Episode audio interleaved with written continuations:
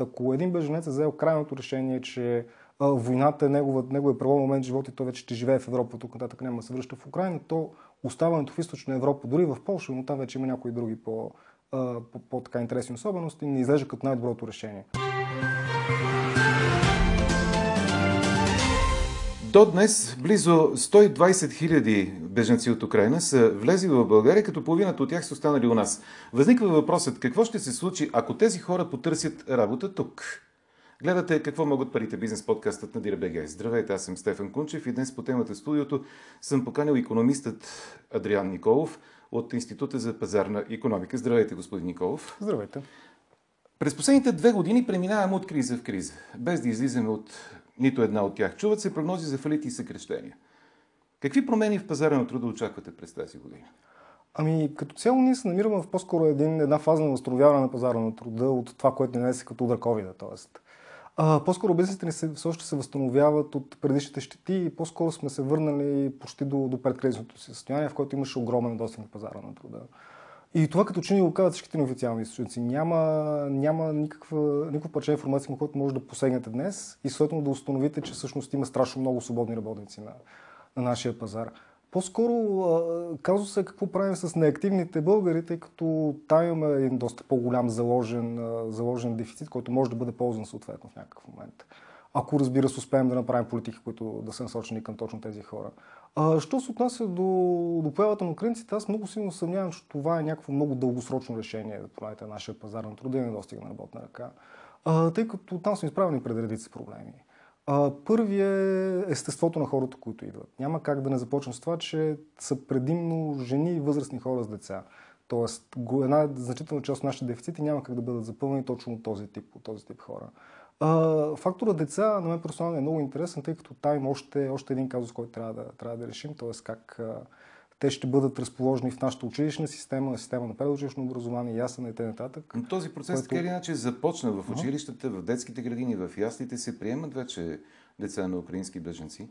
Това започва, да, но а, не е ясно доколко ще, ще работи дълготрайно, тъй като там има някаква, някаква форма на езикова бариера, а, има и чисто географски ограничения.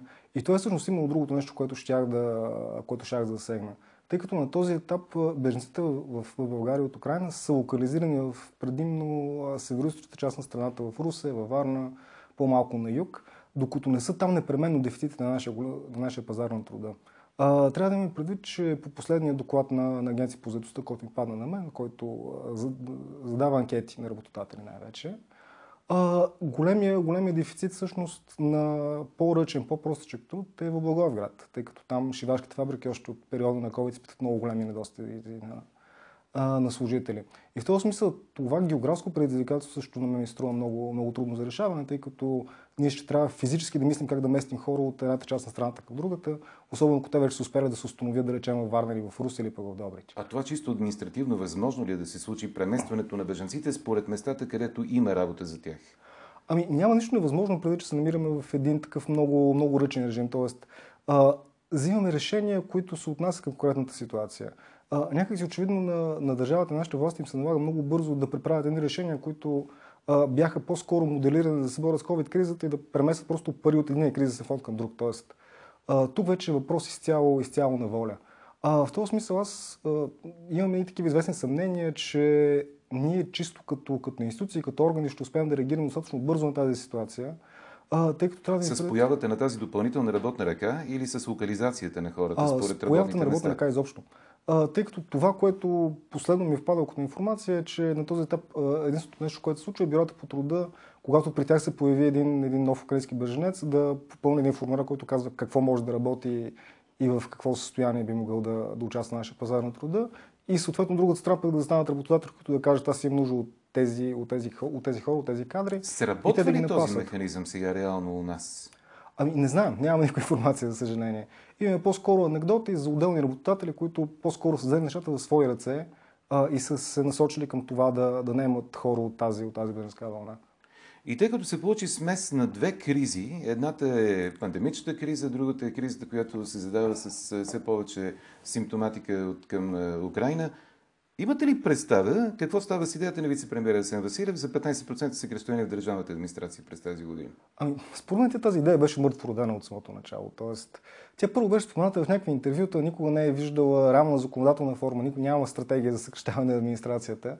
А, и в този смисъл много силно съмнявам, че точно в тези влушени финансови условия в момента, очевидно ще има, ще има ремонт на бюджета с няколко месеца, който ще излезе по съвсем различен начин, благодарение на кризата, инфлацията, много различните цени на основни, на основни суровини и т.н.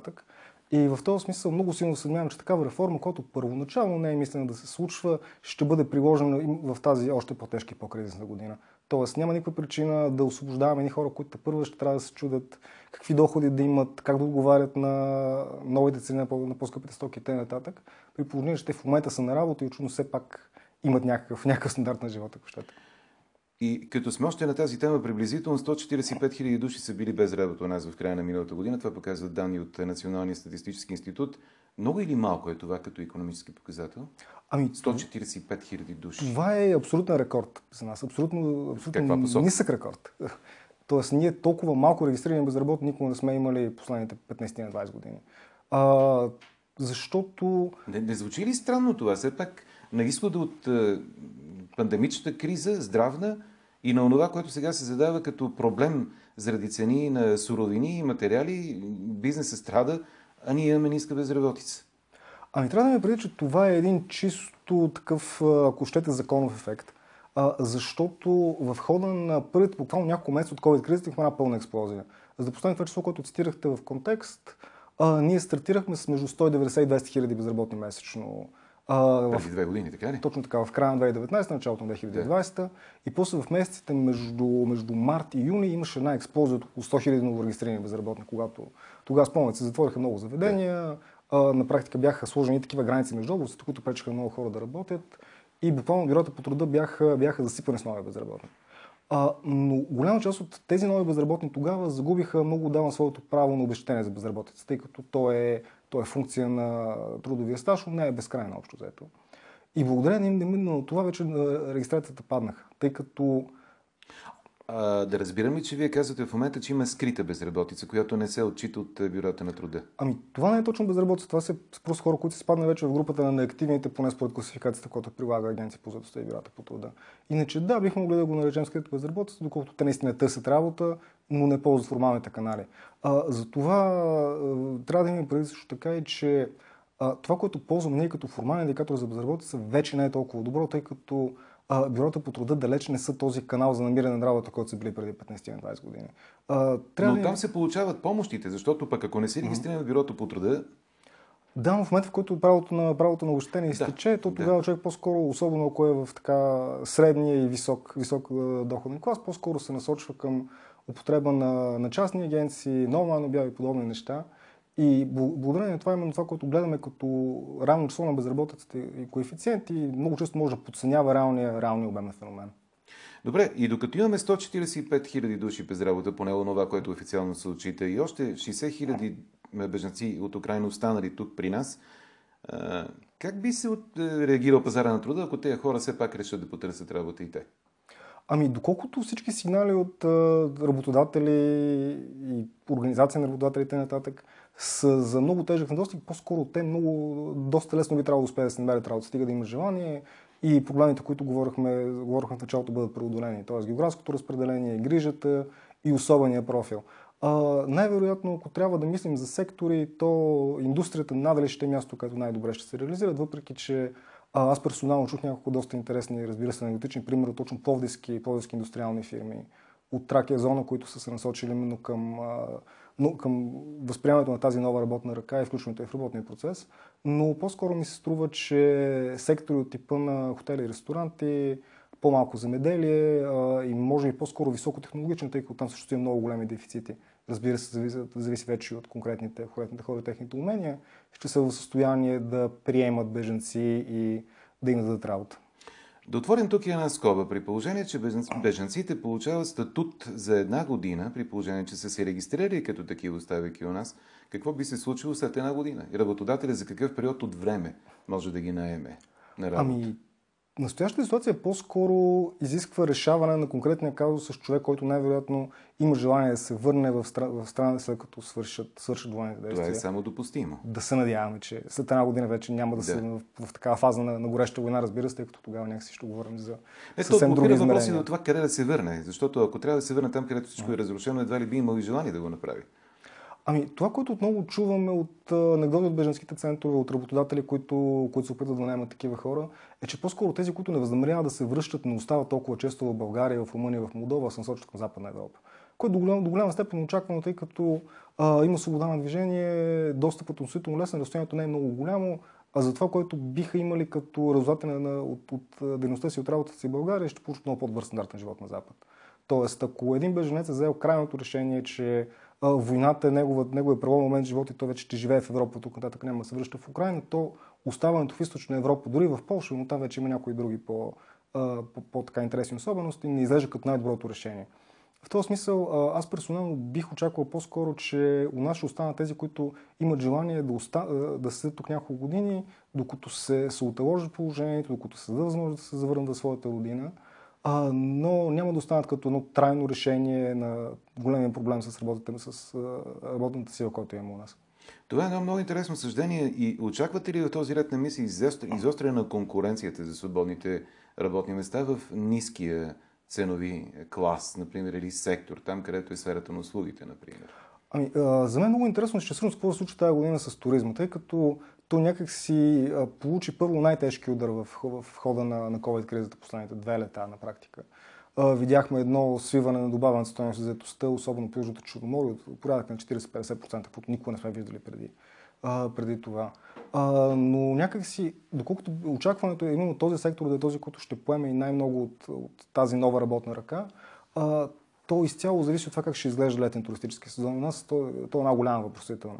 А, това, което е положително, виждаме и у нас и от основните ни така партньори, които изпращат чужденци, ако оставим Русия на страна, разбира се, тъй като тя е голям източник на туристи за нас, а, че COVID ограниченията, сертификатите, маските и подобните им отпадат, съответно пътуването ще е много по-лесно поне.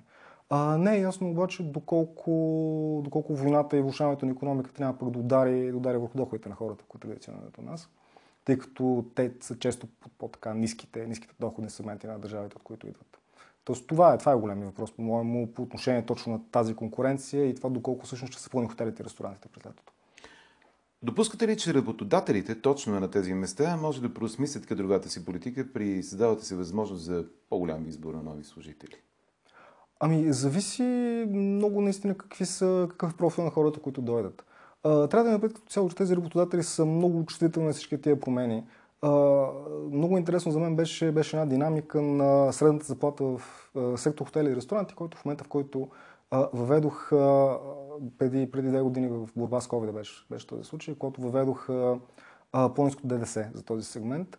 Изведнъж заплатите в сектора излязаха на свето много бързо. Имаше ново увеличение от типа на 150 лева в брутната заплата, буквално в рамките на един месец, което очевидно няма как да стане, освен в резултата много бързо извеждане на трудови договори и цялостна дейност на, на много фирми. На... За да може да бъде доказан оборот, който да се възползва от тези по-низки проценти на ДДС, така ли? И този ефект беше толкова голям, че буквално го видяхме в статистиката за целия сектор на национално ниво. Добре, да при тези условия може ли се очаква работодателите да компенсират тогава ръста на цените на инфлацията, като увеличат пък заплатите на служителите си през е, тази година? Ами това вече много зависи от, от индивидуалното договаряне. Тоест аз много силно съмнявам, че служители, особено сезонни, тъй като там обикновено всяка, всяка година се договарят на ново, на ново условията на договорите, ще са склонни да работят при ръст на цените от почти 10, може би до клиентото ще стигне 12-13% в рамките на годината, ще се съгласят да работят на миналогодишните си заплати. Тоест това е по-скоро естествено, отколкото някаква форма на, на влияние на, на беженската вълна.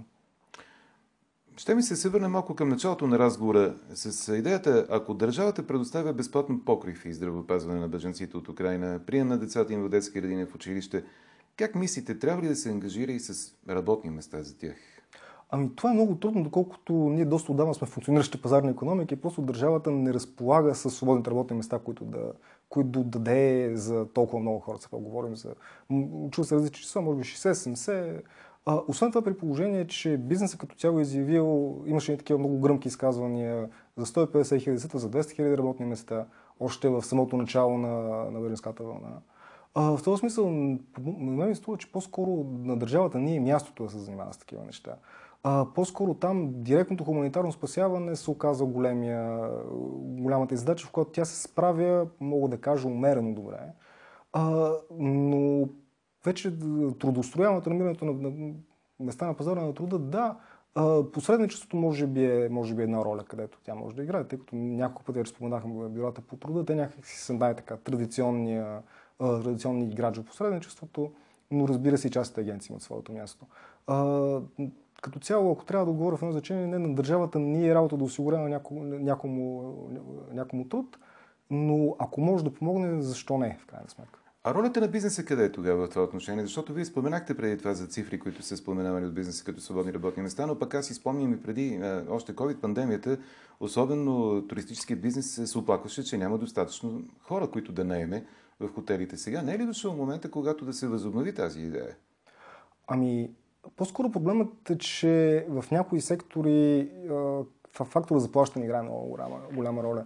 Аз не Твърдите, че тези хора, дори бежанци, не биха се съгласили да работят на такива заплати. Това ли ми казвате? Ами, зависи. зависи наистина от това, което се предлага. Тоест, ако става дума наистина за много нисък доход, особено сравнено с този, който сте си имали преди това, наистина няма, няма логика да се насочат към тези места.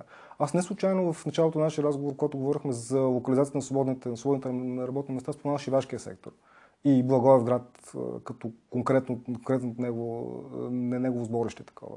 А, защото там най-вече фактор, който, който обославя липсата на, на служители, много ниското заплащане. Тоест, просто голяма част от хората, които преди кризата работеха на такива места, установиха, че това вече не е, не е достатъчно добър източник на доходи за тях, включително изпадането извън, извън пазарна труда за предпочитане. И е, накрая, за да може държавата да продължи да финансира социалните си ангажименти, като не говорим за заплата, тогава можем ли да очакваме повишаване на данъците, например? Ами да се надяваме, че не. На този етап нито, нито финансовия министр, нито неговия премьер са демонстрирали някакво желание за повишаване на данъците. По-скоро а, за подобряване на събираемостта. Все пак трябва да ми прилича миналата година се похваля с една рекордна събираемост, огромни приходи в бюджета.